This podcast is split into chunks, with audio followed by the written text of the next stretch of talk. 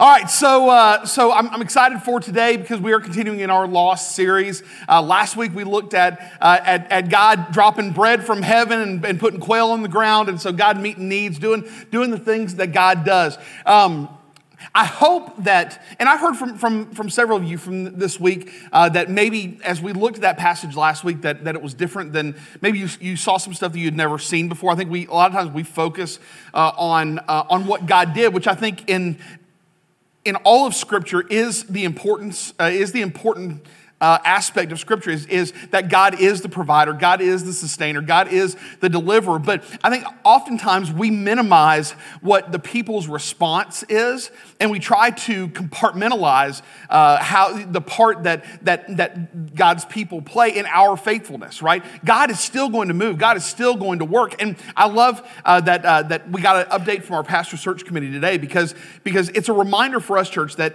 that as you search for your next senior pastor, uh, that uh, that God is still moving. And it may not feel like it. You may not get an update every single week as to what's going on. Um, God is still working, even in, in uh, the times where, where, we just, where we can't see it. Uh, he, he's still working in, in, the, in the quiet moments. God is still moving and shaking and still working things out. How do we know? Because even in an interim time, we've seen people baptized right? We've seen a lot of people baptized, whether you went to the beach or whether we, you know, you were here on baptism Sunday, whatever it happened to be. Church, God is still moving. All right. So in the in the quiet times, we're going to look at, at, at one of those times today. Uh, in the quiet times, it's incumbent upon us to be uh, to be faithful. Uh, for you to continue every day to pray for your pastor search committee. Uh, they have a daunting task out of seven and a half billion people. And I heard that on November the 5th, uh, our world will, uh, will eclipse 8 billion people. I don't know how they know it's going to happen on November 5th. That's the coolest thing in the world to me.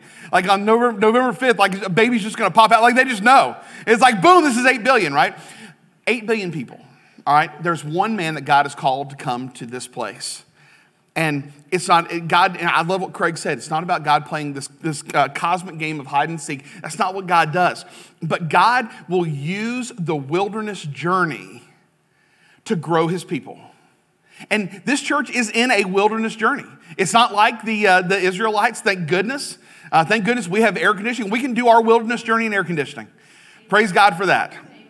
But but th- it is a wilderness journey. And so, in the middle of those times, you, so often we want to get to the end. Like, I just want it to be over. I just want it to be over. You know, it's, it's uh, uh, you know, I feel that way every time I go to the dentist. All right, like I just want it to be over. But but God, even in, in, in these moments, moments of uncertainty, God is God wants to grow us as a people so that we will be uh, closer and more like Christ with the day your next pastor takes the stage. And so let's be faithful to pray for the pastor search committee. Let's be faithful uh, to pray for your staff. Let's be faithful to, to pray that God's will would be done, that we would be faithful in those moments. Matter of fact, before we get started this morning, with the sermon. Can, we just take a moment and pray together? Let's just pray for our pastor search committee, pray for our staff, uh, and, uh, and pray uh, that God will continue to be faithful as He always has and always will. Father, we love you and we praise you. And God, you are, you are holy, you are righteous, you are good, and you are faithful. And so, Father, I thank you for Fort Caroline Baptist Church. I thank you for the work that you're doing in this area. I'm thankful for the, the people that live around this, uh, this community. God, I'm grateful that this church for years has been a light for the gospel in the midst of, of the dark world in which we've been placed. Father, I pray for this pastor search committee. God, they've been, they've been trained, they've been set up, they have been praying. Uh, but God, I pray that they would know that, that we as a church body are praying for them too. That God, that we would, that we would be faithful uh, to pray for them, to lift them up. God, I pray for this church's next pastor, whomever he happens to be. Uh, that God, wherever he's serving, if he's serving currently in, in a local church, um, God, I pray that as he takes the pulpit today, that, that he would know that somewhere somebody uh, is praying for him and for his family. God, I pray for this church staff as they, they lead in this wilderness journey. God, as you empower them to lead, I pray, Father, that you would, that you would grow them, that they would know your presence, that they would know hope. God, that they would see the light at the end of the tunnel.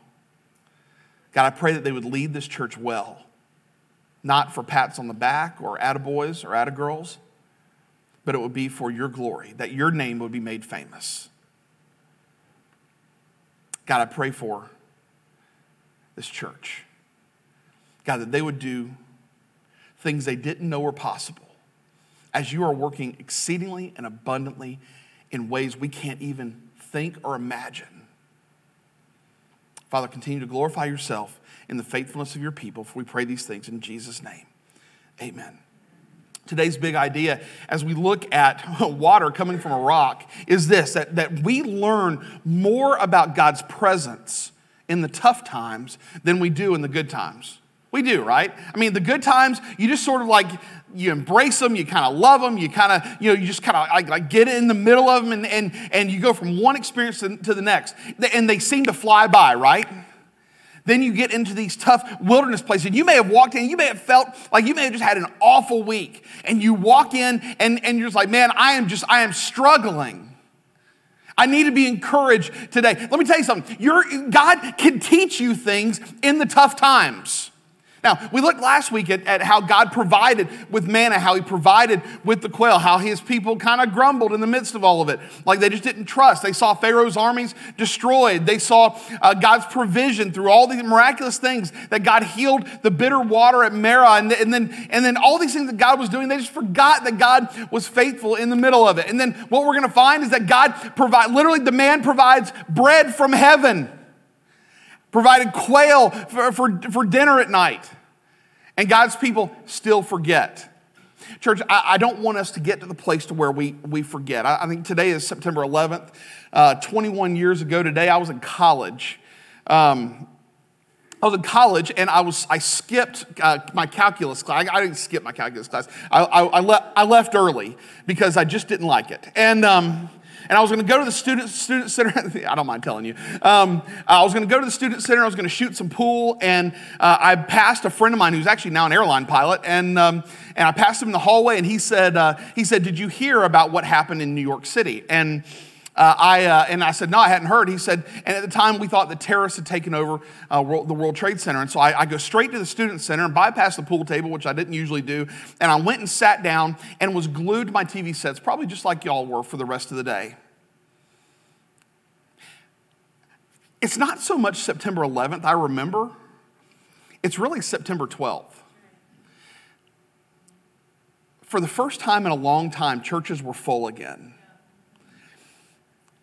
And as we, we kind of the, the hashtag or the, the tag for September 11th over these years has been never forget. I, I don't know about you, and look, I'm, I, don't, I don't usually preach, pre, preach politics from the pulpit. Try to say that three times fast. Um, I don't normally preach politics from the pulpit, but church, can I just make an observation? What we felt on September 12th when the churches were full, when the altars were packed, two decades later, later I think we've forgotten it. And, and, every, and I just did it. I just shared a post from my dad on Facebook um, a little while ago where, and I use hashtag never forget. It was the, the call log uh, of uh, Todd Beamer calling from United Flight 93. And I use hashtag never forget. In church, we, I, think we've, I think we've forgotten it. The Israelites made some mistakes uh, at um, this place. It's a, it's a region known as Rephidim. Uh, they made some mistakes. The things that they had learned through the couple months they had been in the wilderness, it seemed like at every turn, when they had the opportunity to trust God, to follow God, to, to remember all the good things that God had done, they chose to forget those things. And in doing so, they began to grumble. My fear is, is that looking where we are spiritually in our country, we had this opportunity back in 2001 to capitalize on, on that and to truly see revival break out. And, and my fear is, is, that we got comfortable with the churches being full. And We thought, man, churches are full again, uh, that God's going to send revival. And, and, and over time, that dissipated. And now, we, to me, I, I believe we're in a worse spiritual condition now than we were before September 11th. And I, I hope that as we look at Exodus chapter 17 today, that we don't repeat the same mistakes that the Israelites made. This, this was a place, this, this place that they called uh, Massah and Meribah, which we're going to get into that in just a moment. Uh, when when they had, God had led them into this place that was, that was without water. Now they had, they had people, they had animals, they had, uh, they had all kinds of stuff they're wandering through the desert. And so, so needing a place for their, their animals and their kids and their, their parents and their grandparents to be able to drink, they come into this place and, and there's no water. And then, you know, what they do is they turn around, they, they look at Moses and go, We told you. How many times do we have to tell you? That we had it better in Egypt. And, and in the midst of all that, they, they, they forgot that God was still sovereign, that God was still on his throne. This place was actually the same place where God appeared to Moses as a burning bush, telling him that you are going to go to Pharaoh and you're going to say, Let my people go. It's the same place that, that uh, later that Moses would go up onto the mount on Mount Sinai and would, would receive the, the law uh, from God, come down with the stone tablets. This is one of those places that as the people of God wandered that became kind of the crux of the Old Testament. The burning bush showed us that God is our deliverer. That, that the, the place at, at Horeb where, where we see that he is going to, uh, that Moses is going to strike the rock and, and, sweet water is going to flow out of it, that God is our sustainer. And we're going to see that as Moses goes up on Mount Sinai, that he is our lawgiver. That for some reason in God's sovereignty, that this becomes a crux, this becomes a place where God wants to remind the Israelites, I've got this. And I don't know what you walked in, what kind of baggage you walked in with this morning. But God wants to remind you that whatever you are walking through in this life, God's got this. There's no situation that flows outside of God's hand.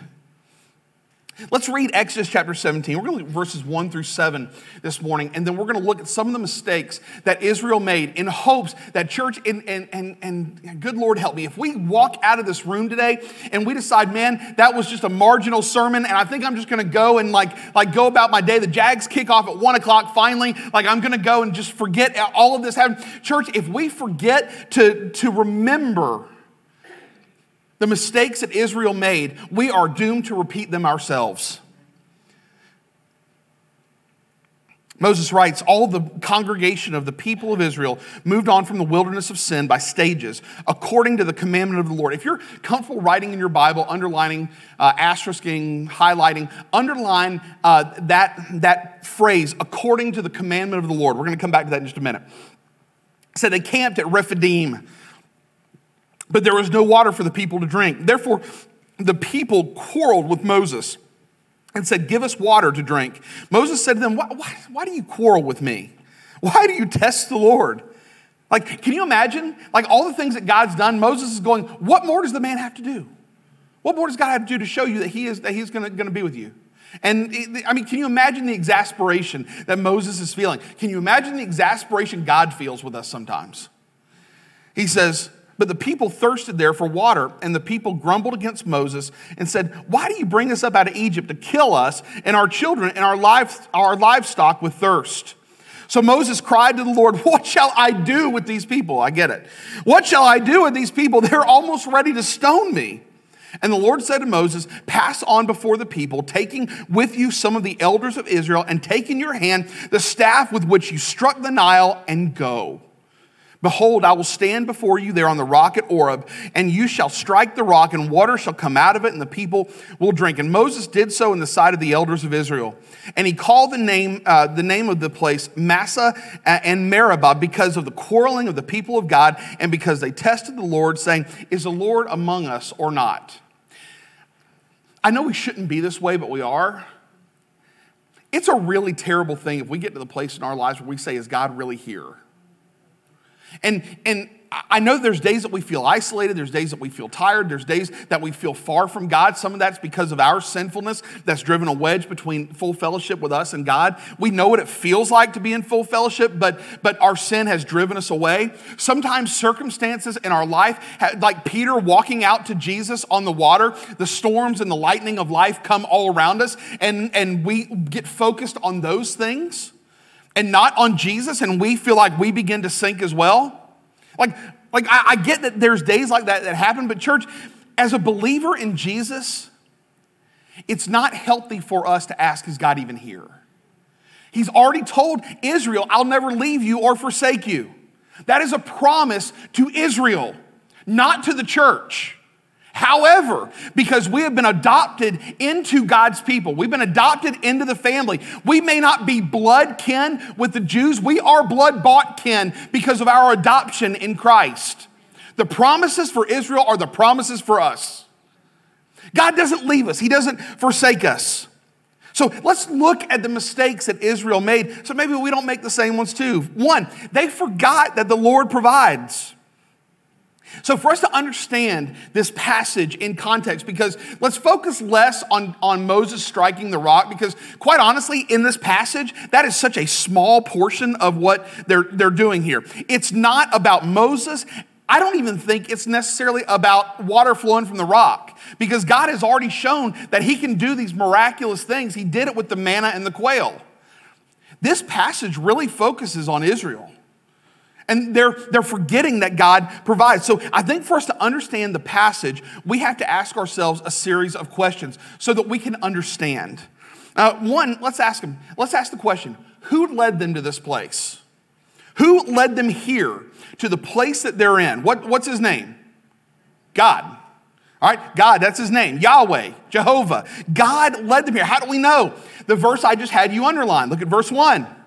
He says, he says, they moved according to the commandment of the Lord. All right, how did they move, right? A pillar of cloud by day, a pillar of fire by night. All right, God was the one directing them in their path. Could they have gone directly from the Red Sea directly to Mount Nebo and then crossing the Jordan going into Jericho? Yes, they most certainly could have done that. Why didn't they? We talked about that last week. They had to get Egypt out of the, er, out of the Israelites. Right, there had to be, the, the, the complaining and grumbling had consequences. But regardless, in the midst of, of all of the pain and anguish that the Israelites were going through, was it them? Were they directing their paths? No. A sovereign God was their guide, right? We talked about this last week. The Lord is our guide.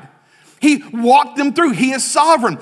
He, he know, uh, we see that, that in Exodus 13, uh, verse 21 and 2, that, that the Lord in his sovereignty led his people to his place for a particular reason. Church, let's get it out of our minds. There are no coincidences with God. God does not work haphazardly. He doesn't luck into a, a, particular situation. And the best part about serving and loving a sovereign God, I love the fact that God is never surprised. God's never had a surprise birthday thrown for him. He knows it's coming. He knows all these things. So when we walk through hard times, there, we have to remind ourselves that there are times that God allows us to walk through hard times that we might grow because of it. And we know that He's in control. So who led them here? Well, God did. All right, so who protected the Israelites in Egypt? Right? Who's met their need uh, needs again, again, and again in just a couple months of, of a 40 year Exodus. What's his name? God, right? Remember, it was just one chapter ago we saw that God provided these nomadic people with, with food to eat and water to drink. But if we go back even further to Egypt, God protected the Israelites, right? Through the plagues on Pharaoh. Uh, Moses goes to Pharaoh and says, Yeah, you're probably going to need to let my people go. And Pharaoh goes, I don't know about you. That's a pretty big workforce. I don't know that I'm interested in letting y'all go. Moses says, Look, man, I mean, this is the Patrick version, but like, I don't think Moses ever said, Look, man. Um, but Moses, in, in, essence, says, says Look, man, you, you, it's not going to end well for you if you don't let my people go. God's willed it. Uh, God is God. You're not. It would be in your best interest to let them go. Moses, or uh, Pharaoh says, I'm really not going to do that. And God says, Fine, I'll step in. And there, you saw these plagues that began to, to, to plague Egypt.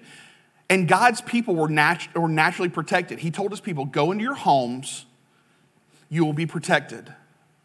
God's always been about protecting his people, even up to the first Passover, right? You put blood over the, you know, sacrifice the animal, blood over the doorpost, and, and the, the, spirit, the spirit passes over the house of, of the people who are protected. God has always been about protecting his people. But the Exodus shows us that just because God protects us doesn't mean that God will not allow us to, to be exposed to hard times. Because, church, if all we had were good times, we wouldn't truly see the depth of God's mercy and grace. So, who allowed them to walk through this? Well, it was God. Remember, we're less likely to ponder the depths of God's provision in the good times. Hard times remind us that He's still here. The third question is, is so who is the creator of the universe and everything in it? Can you say His name? God. All right, good. You, you notice we're going with church answers here, is what, what we're going with. So, unfortunately, this story looks like the Israelites forgetting the answer to all of these questions. Look at, at what it says. He says that, that um, verse 2, he says, Therefore the people quarreled with Moses and said, Give us water to drink. Like it wasn't, Can you think you can make this work? Have you noticed that we don't have any water? Is there, can you talk to God and maybe work something out?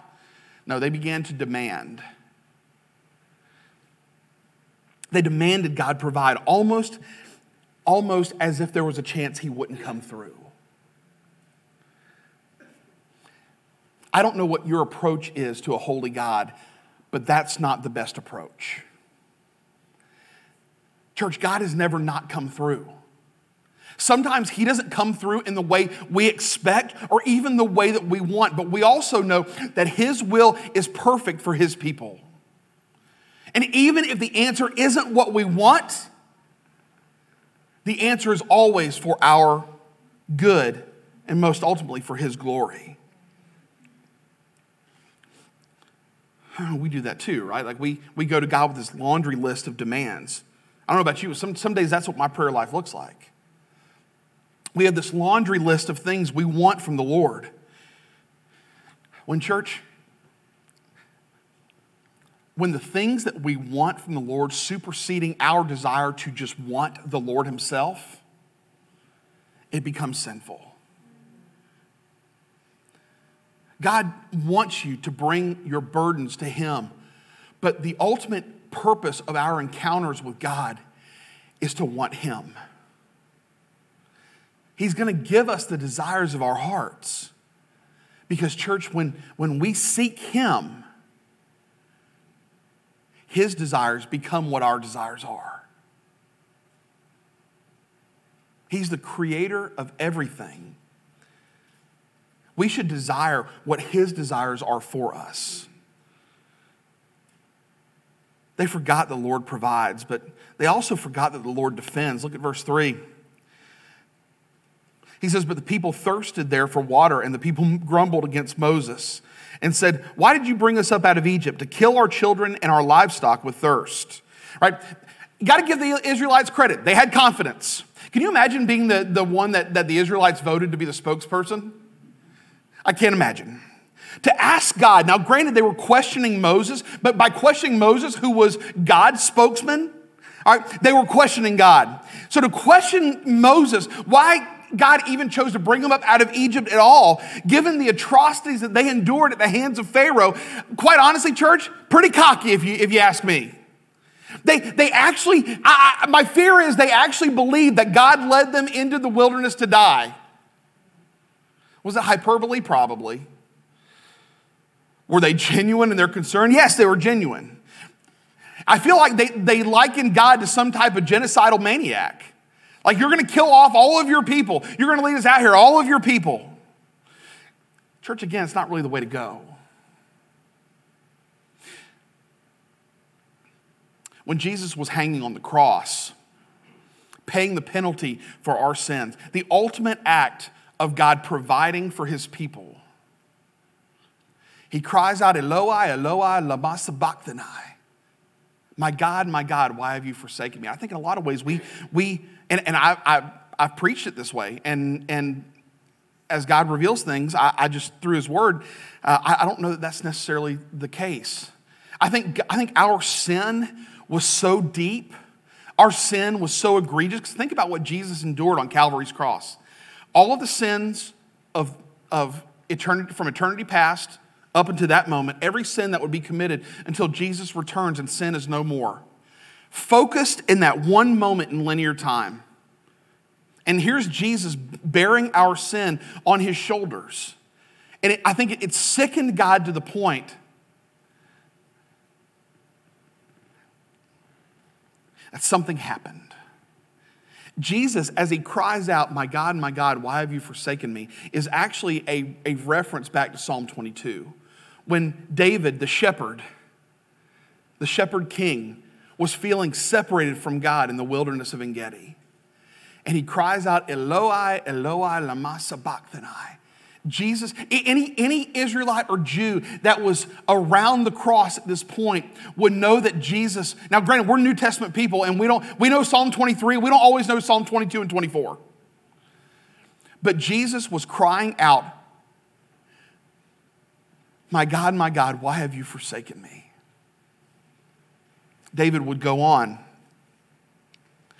Jesus would end there, but he says, but we see when we look upon the Lord, when we look at what was endured by allowing his only begotten Son to endure our punishment, it's a promise that God never leaves us. That while we, we can feel like God's not there, we can feel like He's not a part of our suffering. God never leaves. But, church, sometimes we become so distracted by the other things going on around us that we forget that God is still there. We forget that He is our defender, He is our high priest who went into the holy place to make restitution for our sin. He cried out, Eloi, Eloi, lama sabachthani, so we wouldn't have to. That God would never leave us and He would never forsake us. Church, I, we may feel alone in our own personal desert. I don't know what that is for you today, but we are never truly alone. The Lord is always there fighting for us, defending us, ministering to us, and providing for our needs. But finally, today, we see that the Lord also remains. Look at verse 7. The Israelites asked Moses if the Lord just simply got tired and walked away. He Said, Is the Lord even among us or not? It's a picture of Psalm 95. You see in verses 7 through 11, the psalmist writes, For he is our God, and we are the people of his pasture and the sheep of his hand. Today, if you hear his voice, do not harden your hearts as at Meribah. We get a picture into what the Israelites were dealing with. Their hearts had become hard. He said, Do not harden your hearts as at Meribah, as on the day of Massah in the wilderness, when your fathers put me to the test and put me to the proof, though they had seen my work. For 40 years, I loathed that generation. Can you imagine? For 40 years, I loathed that generation, not all of them, but a generation, and said, They are a people who go astray in their heart, and they have not known my ways. Therefore, I swore in my wrath, they shall never enter my rest. What I love about Psalm 95 is that it shows us a piece of God's heart. Church, it grieves him when we feel like in the hard times we can't trust him. Can I ask you a real honest question today? What more does God have to do to prove his faithfulness to you? What more does he have to do to remind you that he's there? Right? So we asked these questions earlier about who really is in charge. And the answer to every single one of those questions was that the Lord Himself. And so, church, to not trust the Lord in the hard times essentially means that we feel like we can do things better than He can. What a danger. What arrogance to think we can do it better than the Lord can.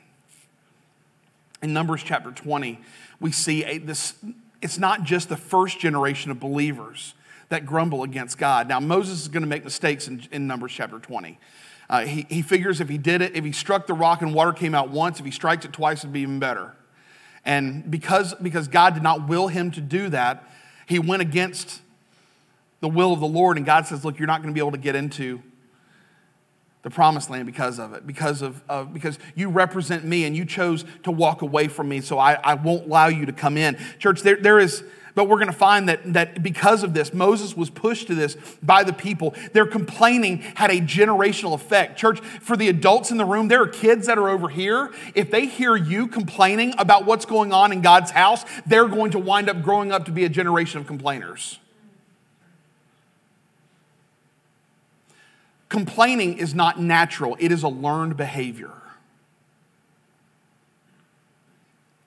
But for us, we hold fast to Hebrews chapter 1 and 2, where the writer of Hebrews says, Therefore, since we are surrounded by such a great cloud of witnesses, let us also lay aside every weight and the sin which, which clings so closely, and let us run with endurance the race that is set before us. Looking to Jesus, the founder and the perfecter of our faith, who for the joy set before him endured the cross, despising the shame, and is now seated at the right hand of the throne of God.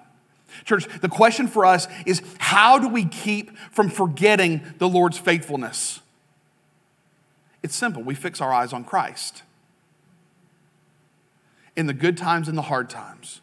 He's the author, He's the perfecter, He's the finisher of our faith. He died, church, so we might live. In Ezekiel chapter 48 and verse 35, um, God was giving his people the dimensions of the land, where each tribe was going to, to, to, uh, to camp, and it was going to be their own place.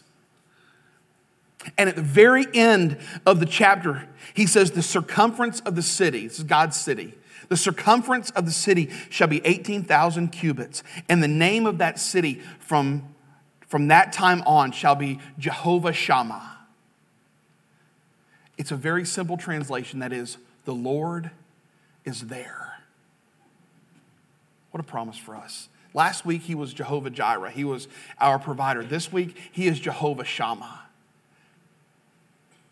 even in our grumbling, even in our complaining, even though the process of sanctification hadn't worked its way out, in your darkest time, the Lord is there. To close things out today, I, want to tell you. I want to tell you a story. Um, I'm a pilot, uh, not like a big airplane pilot. I am a pilots run in my family. My father, uh, my, my my grandfather flew P-2V Neptunes uh, for uh, the Navy. Was stationed at NAS. Um, died uh, when my dad was five years old. And uh, so I never got to know him. Uh, but my dad wound up becoming a pilot. He, uh, before he went into ministry, he, uh, he flew for Clay County Sheriff's Department, uh, extraditing prisoners around the country. Um, and so I just, I grew up loving airplanes. And, and so here I am, 40 years old. I love to fly whenever I get the chance, which isn't all that often. but I love watching videos of Air Force pilots who are going through pilot training. Um, if you've never heard about, about how they go through pilot training, so you have to simulate uh, the force of gravity on you. So, uh, just a quick lesson in, uh, in physics. when, when, uh, when you're flying, you pull back on the stick, uh, the, the forces of gravity exponentially grow, they multiply. So um, if you're pulling two G's, I'm 300 pounds, uh, that would be 600 pounds essentially of, of, of force. Uh, imagine if I'm pulling eight G's, I'm like 2,400 pounds, it's really bad, okay?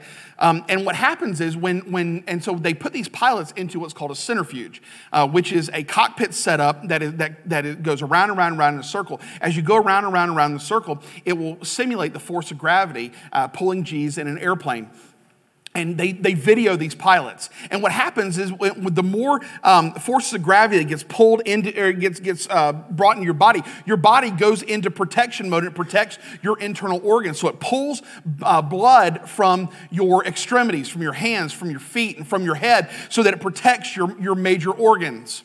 And in the brain, when, when, you, uh, when you, you begin to deal with what's called hypoxia, which is the lack of oxygen in your brain, uh, your vision begins to contract. And I think a, there may be a picture of, uh, of one of these. This is what it looks like when a, when a pilot uh, is pulling. See, at, at that point, um, he, was, uh, he wasn't even pulling two Gs. This is right at the very end. Um, when in this video, when he was pulling eight G's, you see him, his eyes are wide open, and all of a sudden he just starts to and then that vision begins to contract to the point that all he can see is the instrument cluster right in front of him. And then if, if, uh, if the, the force of gravity is pulling on you too hard for too long, you'll actually pass out. And you'll, so you'll see these guys are going around and all of a sudden they just go. It's called, it's a, a uh, phenomenon that's called tunnel vision. Y'all ever heard of tunnel vision? Tunnel vision. At that point, they are, they are trained to focus on the instrumentation right in front of them because they can't see everything else that's going on around them. I think the Israelites had a little bit of tunnel vision. I think that, that they became so consumed with the problems that were right in front of them that they couldn't see God's provision that was all around them.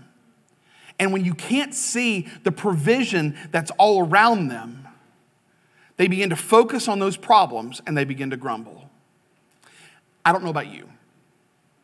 When I begin to deal with hard times in my life, and this is how depression works, church. This is how Satan gets a foothold in our lives. We become so consumed on the problems in front of us, we can't see God who is still there, who's around us.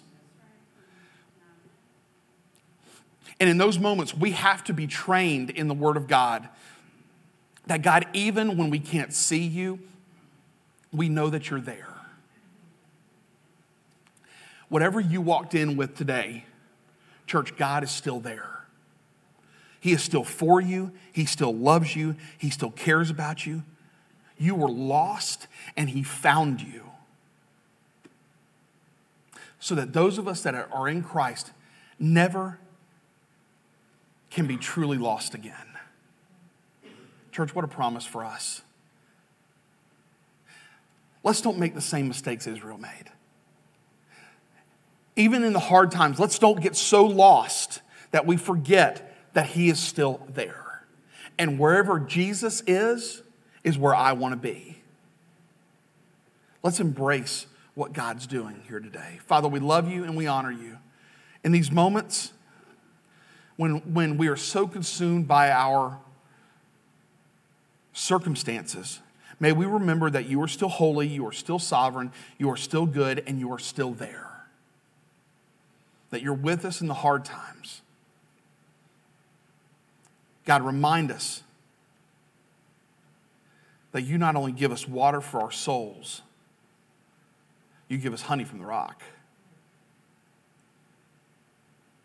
And God, may we never take our eyes off Jesus, the author and perfecter of our faith, who for the joy set before us, and he endured the cross, despised its shame but didn't stay dead. He resurrected and is now seated at your right hand. And He is our God. He is the one who is for us, who is working on our behalf as our high priest. God, if there's someone in this room that doesn't know you as Savior, I pray that they would find you today, that you would make yourself known, and they would trust you as Savior. For we pray these things in Jesus' name. Amen.